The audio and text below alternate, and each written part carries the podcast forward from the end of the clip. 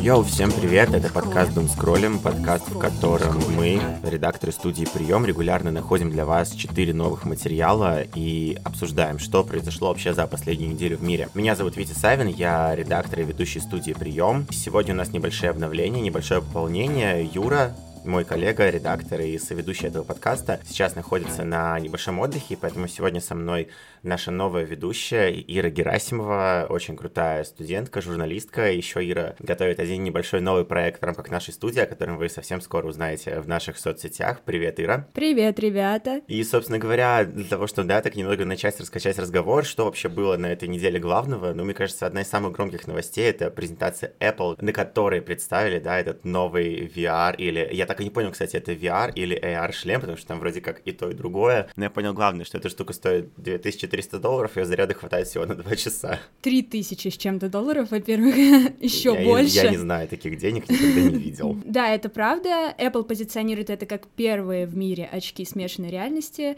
То есть, по факту, эти очки будут совмещать реальный мир и что-то вымышленное, какие-то игры, что-то uh-huh. выдуманное. И Apple позиционирует это как вообще супер прорыв. А прорыв ли это вообще? Apple обычно делает то, э, зачем потом следят многие, и uh-huh. что является вот именно прорывом. Но очки они позиционируют, ну, как-то странно. То есть, во-первых, на этой презентации они рассказали сначала про свои старые продукты, и потом, когда уже все люди разошлись, как некоторые говорят, они такие возьмем и бахнем вот это смешанную реальность реальность. Да. Ну, под конец, так ну. сказать. Есть один журналист, которого статья меня прям зацепила. Это журналист Атлантика, который написал статью «Наступила эпоха очков, но почему?». Он там как раз рассуждает на тему, а, насколько это вообще важно, а не too much ли это, когда у нас есть уже ноутбуки, у нас есть уже телефоны, зачем нам еще на глаза лепить, фактически то же самое. Для меня история про эти очки — это просто какое-то вау из кино. То есть я помню, были анонсы очень сильно форсили еще в десятых годах, я не помню, когда конкретно, я просто помню, что я учился в школе, вот это было, подобные очки от Гугла, потому что были везде эти рекламные ролики, якобы они вот-вот появятся, но их в итоге так и не дропнули, потому что там их собирались дропнуть, их разработали, в итоге оказалось, что это ни хрена не работает, и эту задумку оставили. И вот для меня сейчас, я не знаю, такие очки, это как в свое время условная машина времени DeLorean из э, фильма «Назад в будущее», и вот это то же самое, это просто что-то из детства, потому что там, мы смотрели кино про детей-шпионов условных, там были эти очки, и мы такие, вау, компуктор прямо в очках, он у меня на глазах, я могу ходить как секретный агент шпион. Да. Ну, все. То есть, правда, я смотрю на эту историю, я понимаю, что, блин, круто. Но то, что вот мне в моем детстве казалось еще вау и нереальным, теперь осуществимо. Да, я согласна с тобой, но тут прикол в том, что это слишком дорого, и как бы мне кажется, что они работают на полную мощность именно когда у большого количества людей есть точно такие же очки, и да. вы именно общаетесь, потому что когда Apple презентовали, они говорили о том, что вообще самое главное, что есть в этих очках, это возможность общения. И я подумала, что, допустим, для нас это сейчас было бы важно, потому что мы все разъехались по разным странам, uh-huh. и ты представь, ты просто видишь у себя э, в очках там человека. Это прям потрясает воображение на самом деле. И еще вторая вещь, э, о которой я прям очень сильно думала, возможность фотографирования момента. Слушай, ну тут я сразу тебя хочу немножко расстроить, потому что, во-первых, э, это история про то, что увидеть человека, который далеко. Знаешь, у этого всего есть немного вайбы вот этого воскрешающего камня из Гарри Поттера. И все мы помним, я думаю, эту историю, и хорошим это не заканчивается. И, кстати, в Черном зеркале тоже была же такая история про то, что можно было там заказать робота, там, людей, которых нет уже с тобой, и это все очень грустно. И с другой стороны, про запечатлевание момента. Если ты не умеешь, ну, определенным образом работать с камерой, я говорю именно просто про технические умения, да, чтобы, ну, вот так сфотографировать, чтобы на кадре отобразился именно то, как ты видишь сейчас этот момент. Это не что-то встроенное там в твой мозг и так далее, это внешнее устройство, и им надо уметь управлять. Поэтому это вот тоже, знаешь, история про то, чтобы как-то э, не впадать в крайности, да, про то, что там искусственный интеллект то же самое у нас или прям окончательно убьет, или только мы им пользуемся. Нет, чуваки, о, это вот все где-то посередине. Эти очки, да, это прикольно, но это все еще исключительный инструмент, и, к сожалению или к счастью, он не сделает нас счастливее, потому что счастливее нас можем сделать только мы. Тут я сейчас могу прочитать монолог из Рокки великий про то, что надо не бить уметь держать удары, но предлагаю все-таки прийти к обсуждению статей за последнюю неделю. Дум скролля.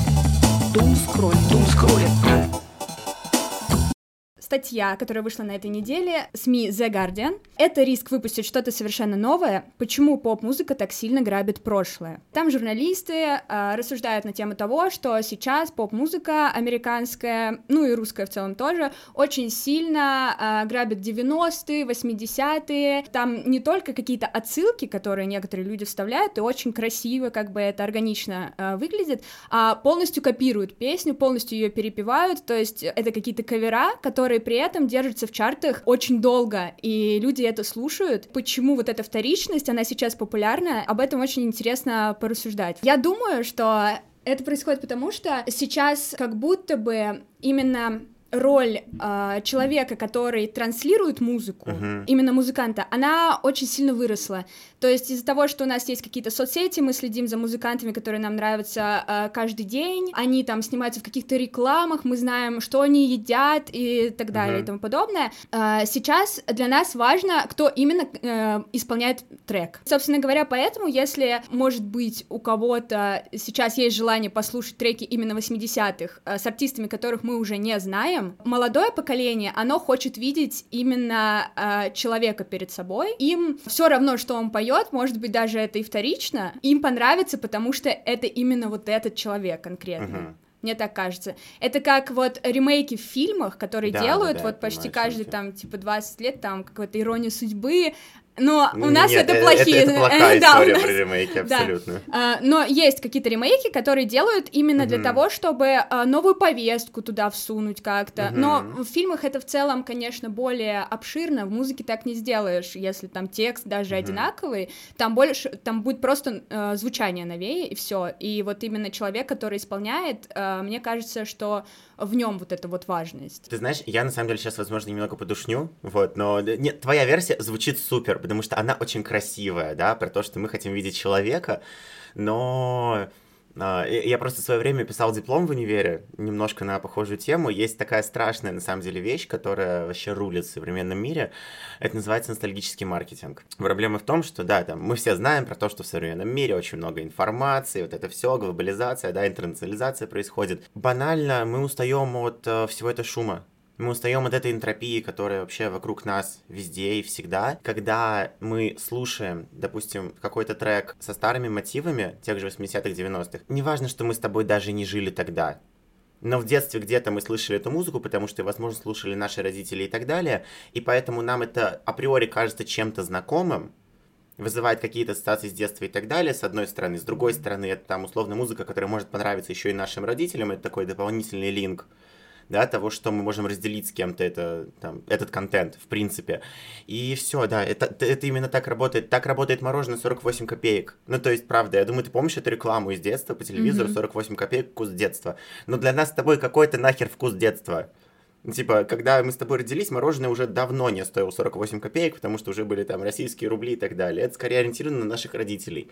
Но все еще, если меня спросят там 48 копеек, я скорее всего скажу вкус детства, потому что там я помню эту рекламу, потому что да, это все ностальгический маркетинг, он, конечно, очень жестко работает. Поэтому да, мы любим все вот это вот старое. А насчет фильмов тут э, немного сложнее, потому что на самом деле сходу я вот сейчас так не смог вспомнить большое количество, знаешь, хороших ремейков. Я еще подумал о том, что музыка, она в этом плане работает сильно по-другому, нежели чем фильмы. То есть, э, да, сложно вложить в трек э, какой-то новый смысл, но при этом как будто бы трек, он более долгоиграющий в плане своей актуальности, потому что фильм он вроде, да, с одной стороны более широкий, более широкое высказывание, с другой стороны, за этой широты ему необходимо больше контекста, чтобы его правильно понять. А трек не совсем.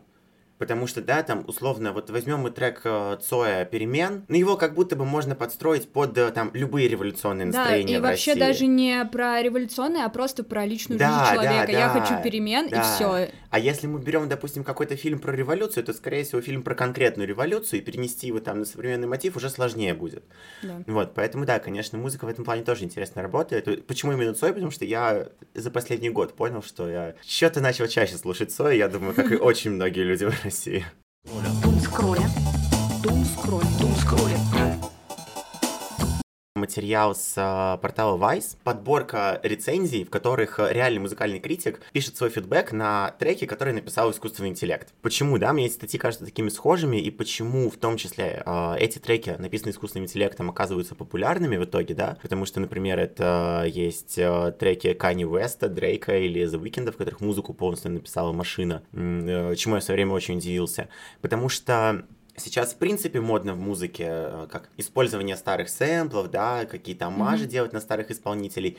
И точно так же работает искусственный интеллект. Да, он берет там старые базы данных, примерно понимает, кто что как писал, и выдает что-то похожее, на то, что уже было. Я смотрю сейчас, да, все эти рецензии, которые написал э, реальный музыкальный критик, тут еще и Нирвана, и Бритни Спирс есть. Все рецензии примерно похожи о том, что, ну, чуваки, в целом музыка интересная, но как будто где-то я уже слышал. И в 2023 году, когда все обожают делать новые ремейки, там, каверы и так далее, это не звучит как сильная проблема. Но мне кажется, что, допустим, через пару лет, когда появится какая-то новая мода в музыке, то искусственный интеллект уже не будет справляться с э, запросом человека на музыку, потому что, ну, все равно искусственный интеллект — это генеративная штука, он не всегда может придумать что-то свое и новое. А, а может, я просто утопист и не хочу верить в то, что, да, искусственный да. интеллект это сможет, потому что тот же автор статьи в заключении пишет о том, что, ну, дайте ему пару лет, чтобы он научился писать что-то прям реально крутое, а не только копировать. Но в это я верить не хочу. А ты? Ну вот прикол как раз искусственного интеллекта заключается в том, что он умеет обучаться, и это самое страшное, потому что мы не можем, ну да, его обучают люди, но mm-hmm. мы не можем в целом а, понять, что из этого выйдет, и как бы сможет он а, подстроиться под тенденции мировой музыки через два года или не сможет, но мне кажется, что все равно, даже если он будет там пилить какие-то треки, которые будут залетать а, на первые места, mm-hmm. у нас есть еще огромный пласт э, который называется э, «Концерты, живые выступления», которые он да. нам не заменит вообще. Ну, вот не знаю, я стараюсь в это верить, при этом я вспоминаю про то, что все больше появляется концептов, знаешь, концертов, которые используют именно как графические 3D-модели вместо исполнителей. Mm-hmm. В Майнкрафте. Да, да, да, ну реально же делают, блин, концерты в Майнкрафте. А, на последний вот Новый год была, ну, абсолютно отвратительная реализация этого, конечно, но сам факт, на России один, по-моему, они новогодний концерт сделали. Я как... смотрела. Вот, да, да, да, да. Я, я просто помню, что я включаю это, и я вижу, что почему-то какая-то анимированная розовая женщина в купальнике поет Катю Лель. И я такой, что за кринж? А потом сижу и думаю, блин, ну, с другой стороны, да, чуваки реально сделали вот это. Да, это которые шоу маски, они там еще все такие стрёмные, ну, типа персонажи. Да. Зачем? Вот, вот тоже э, недавно столкнулся с материалом о том, что с помощью искусственного интеллекта можно, допустим, проводить как цифровые концерты тех исполнителей, которые уже умерли. Блин, мне кажется, это настолько крипово. Ну, реально, типа, все, человек умер. Я не знаю, посмотрите его запись какую-нибудь. Mm-hmm. Ну, это, это тоже э, воскрешающий камень. Да, да, да, да, но это, это правда страшно. У меня, знаешь, как-то раз была история, Короче, это был, по-моему, новый 21 год, и мы сидим там компанией, э, время еще нет 12, все классно, на фоне играет этот вот голубой огонек, и я слышу Жанну Фриске. Ну, типа, в конце 20 года, да? Я поворачиваюсь, и я вижу, что Жанна Фриски, типа, скачет по сцене. Мне кажется, или это она? Все поворачиваются, и, и все просто охеревают. Ну, ну, типа, что же Анна Фриски делает в телевизоре, да, типа, в наступающем 21 году. Да, я не знаю, все, ну, у нас у всех жизнь сломалась. И в итоге только потом уже появляется плашка о том, что это какая-то архивная запись, там, с, там, условно, 11-12 года, еще до того, как она раком заболела, и там, естественно, была жива, все с ней хорошо. После этой ситуации нет, я, я прям супер не люблю такие штуки, потому что, блин, чуваки, ну, давайте как-то это аккуратнее с подобными вещами. Дум-скролля. Дум-скроль. Дум-скролля. На портале Independent вышла новость о том, что спортсменку забулили за то, что у нее было видно пятно от месячных на фотографии. А, типа в комментариях на- начали писать о том, что ой, вы могли бы зафотошопить это, ой, ты могла бы за этим проследить и так далее. И она говорит, а, ну, ребята, дорогие мои, а, спортивный день очень большой, я вставила тампон, но я знала, что он uh-huh. как бы мне все равно все потечет, uh-huh. и с этим нельзя ничего сделать. Я столько боролась, у меня а, не было месячных несколько лет, я столько боролась, теперь я горжусь тем, что в uh-huh. целом а, это возможно, и поэтому за эту фотографию э, вы мне не можете ничего предъявить. Ну, а что, э, блин, в этом такого на самом деле? Давай так, мне хочется поддержать именно с той точки зрения, что менструация не должна быть чем-то табуизированным, что это вещь, которую там э, можно обсуждать, что это абсолютно нормально, потому что это часть женского тела и так далее. С другой стороны, ну то же самое, что фотография там с э, вспотевшей подмышкой да, mm-hmm. как будто бы. Ну, то есть это просто как, ну, это, да, это наша физическая особенность. А, там ты занимаешься спортом, тебе там не, не всегда помогает тампон, чтобы все выглядело аккуратно. Точно так же ты там занимаешься спортом, ты усиленно потеешь, у тебя там, ну, не самые приятные пятна в районе подмышек на одежде. Я бы не стал выкладывать фотографию там в этой же футболке, а переоделся бы перед тем, как сфоткаться и выложить. С другой стороны, я понимаю, что она выложила именно эту фотографию специально, потому что это именно пятно. Нет, это даже не она выложила. Это выложил другой портал, видимо, а, которым ну... проходили угу. э, именно соревнования, угу. и они, видимо, не заметили, что ли, потому что там, ну, как бы в самом низу там не, угу. непонятно, вот. А, ну вот. И она потом как оправдание уже сказала угу. про то, что, ну, вообще-то, идите-ка вы все. Ну вот, видишь, просто мне кажется, здесь как будто бы смешалось два разных топика. Один тейк о том, что менструация это абсолютно нормальный процесс э, в женском теле, и что действительно у многих женщин там в современном мире э, с этим бывают проблемы, что менструация не бывает месяцами и годами из-за стрессов. Ну, то есть у меня, у меня в универе было огромное количество знакомых, которых э, типа не было месячных просто месяцами. Mm-hmm. Потому что там выше школы экономики, неадекватные сессии, ну и правда, все. И типа, это жесть. Я прекрасно понимаю, да, что у спортсменок их годами не может не быть. И то, что это большая проблема, это, это, это стресс для женского организма, с этим очень сложно бывает бороться, и что для нее там свой собственный путь. Но при этом, с другой стороны, да, есть вот эта вот история про... Я не знаю, не хочется это называть какой-то, как общей эстетикой, да, но, блин, вот как будто, да, правда, здесь смешалось очень сильно две проблемы. Да, с другой стороны, а что она могла сделать? Ну, то есть, э, по факту, э, соревнования идут, да, нужны mm-hmm. какие-то фотографии, потому что это публичное не, она мероприятие. вообще ничего не могла сделать, ее сфоткали, а, ее выложили, она к этому вообще да, не имеет отношения. ну, типа, специально это фотошопить, это вообще, ну, как-то, мне кажется, стрёмно, потому не что... Не знаю, можно было кропнуть. И, ну, кропнуть ее прям вот так вот по пояс, ну, ну, ну, давай так, я, я просто, я не видел оригинал фотографии, конечно, насколько крупным должно быть пятно от э, месячных, чтобы, ну, типа, надо было кропать прям по пояс. Нет, ну, там не настолько, не настолько. Но как будто бы вот эта вот эстетика, это, ну, возможно, тоже навязанная обществом, и на подмышки бы нормально смотрели потные, если бы, типа, не было какого-то чувства стыда и вины за то, что ты позанимался спортом, и у тебя, ну, типа, э, ну, процесс биологический, как да. бы. Да нет, знаешь, это просто на самом деле э, такая очень тонкая грань между... И именно в плане телесности, любой абсолютно, неважно, это именно тело, это какие-то выделения, что-то еще, вот эта грань, знаешь, условно, между э, красотой и грязью скажем так.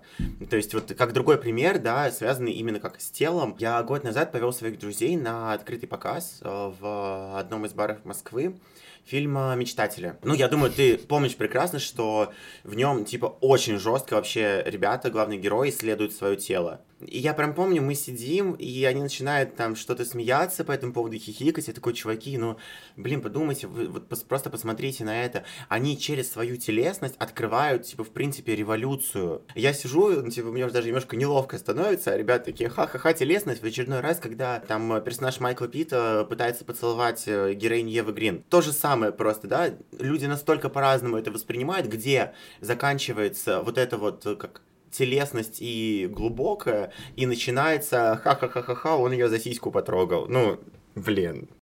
Дум-скролля. Дум-скролля. Дум-скролля. Я нашел статью на New York Times. Это гостевое эссе приглашенного автора, которое называется «Мой отец научил меня преимуществам заблуждения». Это история парня. У этого парня, собственно, отец э, бездомный. В свое время этот мужчина, отец автора, он э, он ушел из семьи, он набрал много кредитов, собственно, у него были огромные финансовые проблемы, он стал бездомным, но при этом он всегда заботился о своем сыне, он его там даже брал на какие-то выходные к себе в э, лагерь для бездомных, там пожить на какое-то время, а, помогал в том числе финансово, то есть все деньги он отправлял там ребенку и его матери. Автор статьи как раз-таки всю жизнь э, не понимал, почему его отцу не получается из этого выбраться, что вообще происходит не так. И вот только сейчас, да, условно, к моменту написания этой статьи, когда человек провел уже там много лет в автомобильном бизнесе, когда там он получил хорошее образование, у него уже самого есть дети, он начал относиться к опыту своего отца как к абсолютно вдохновляющему потому что вот он сейчас, да, сидя со своим бэкграундом, там, с хорошим образованием, с большим количеством денег, он начал чувствовать штуку, которую вот лично я называю синдром отложенной жизни. Вот он что-то там постоянно для чего-то работает, что-то копит, и непонятно вообще куда и когда это. А его отец, он с одной стороны и для него, да, создал как бы адекватные условия, помогал ему материально, с другой стороны сам жил вообще абсолютно сегодняшним днем. И несмотря на то, что он жил в палатке на улице, ему от этого был абсолютно кайф да, и как будто бы здесь мы берем, ну, две абсолютные крайности, такой, знаешь, как э, типичный представитель жесткого капиталистского мира бизнесмен и mm-hmm. бездомный на улице. В идеале, да, конечно, хочется прийти к чему-то посередине. В целом, конечно, очень интересный текст, потому что я в последнее время начал задумываться вот об этом синдроме отложенной жизни. Очень много текстов есть и в российских социальных сетях э, про это. Есть очень расхожий звук в, в свое время в ТикТоке, сейчас в Инстаграме. Э, уверен, ты его слышала. Там девушка лет 40. Я там в 20 лет слушала свой любимый альбом какой-то группы и мыл голову вот именно таким шампунем. А тут недавно я его включаю и понимаю, что этот альбом вышел 20 лет назад. 20 лет назад, черт возьми. Почему люди думают... Ой, я ее сейчас почти цитировать начинаю.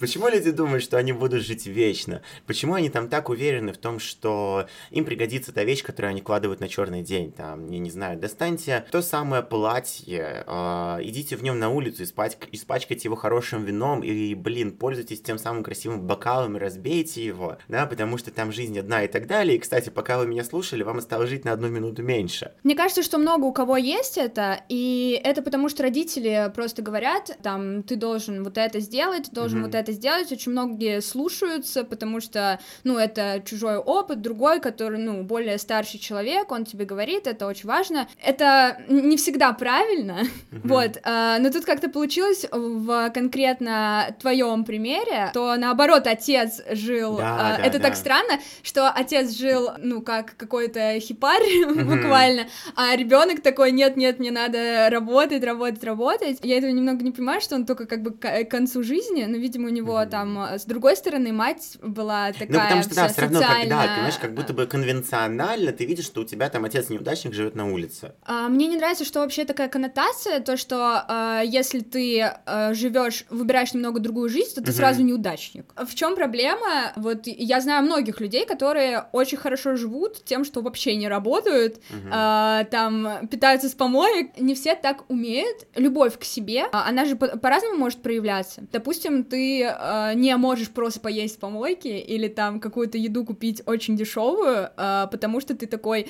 блин, для моего организма это будет достаточно хорошо. Да нет, слушай, ну окей, видишь, ты все равно сводишь немного к крайностям. Ну хорошо, давай возьмем ну, ту же да. самую любовь потому к себе. Потому что там про крайности. Нет, ну окей, та же самая любовь к себе, да, но условно, это может быть ситуация не про то, чтобы поесть в помойке, это может быть ситуация про то, что, я не знаю, там, я как раз-таки потрачу чуть больше денег, да, на то, что я, куплю там продукты получше, а не буду откладывать на черный день вдруг когда-нибудь понадобится.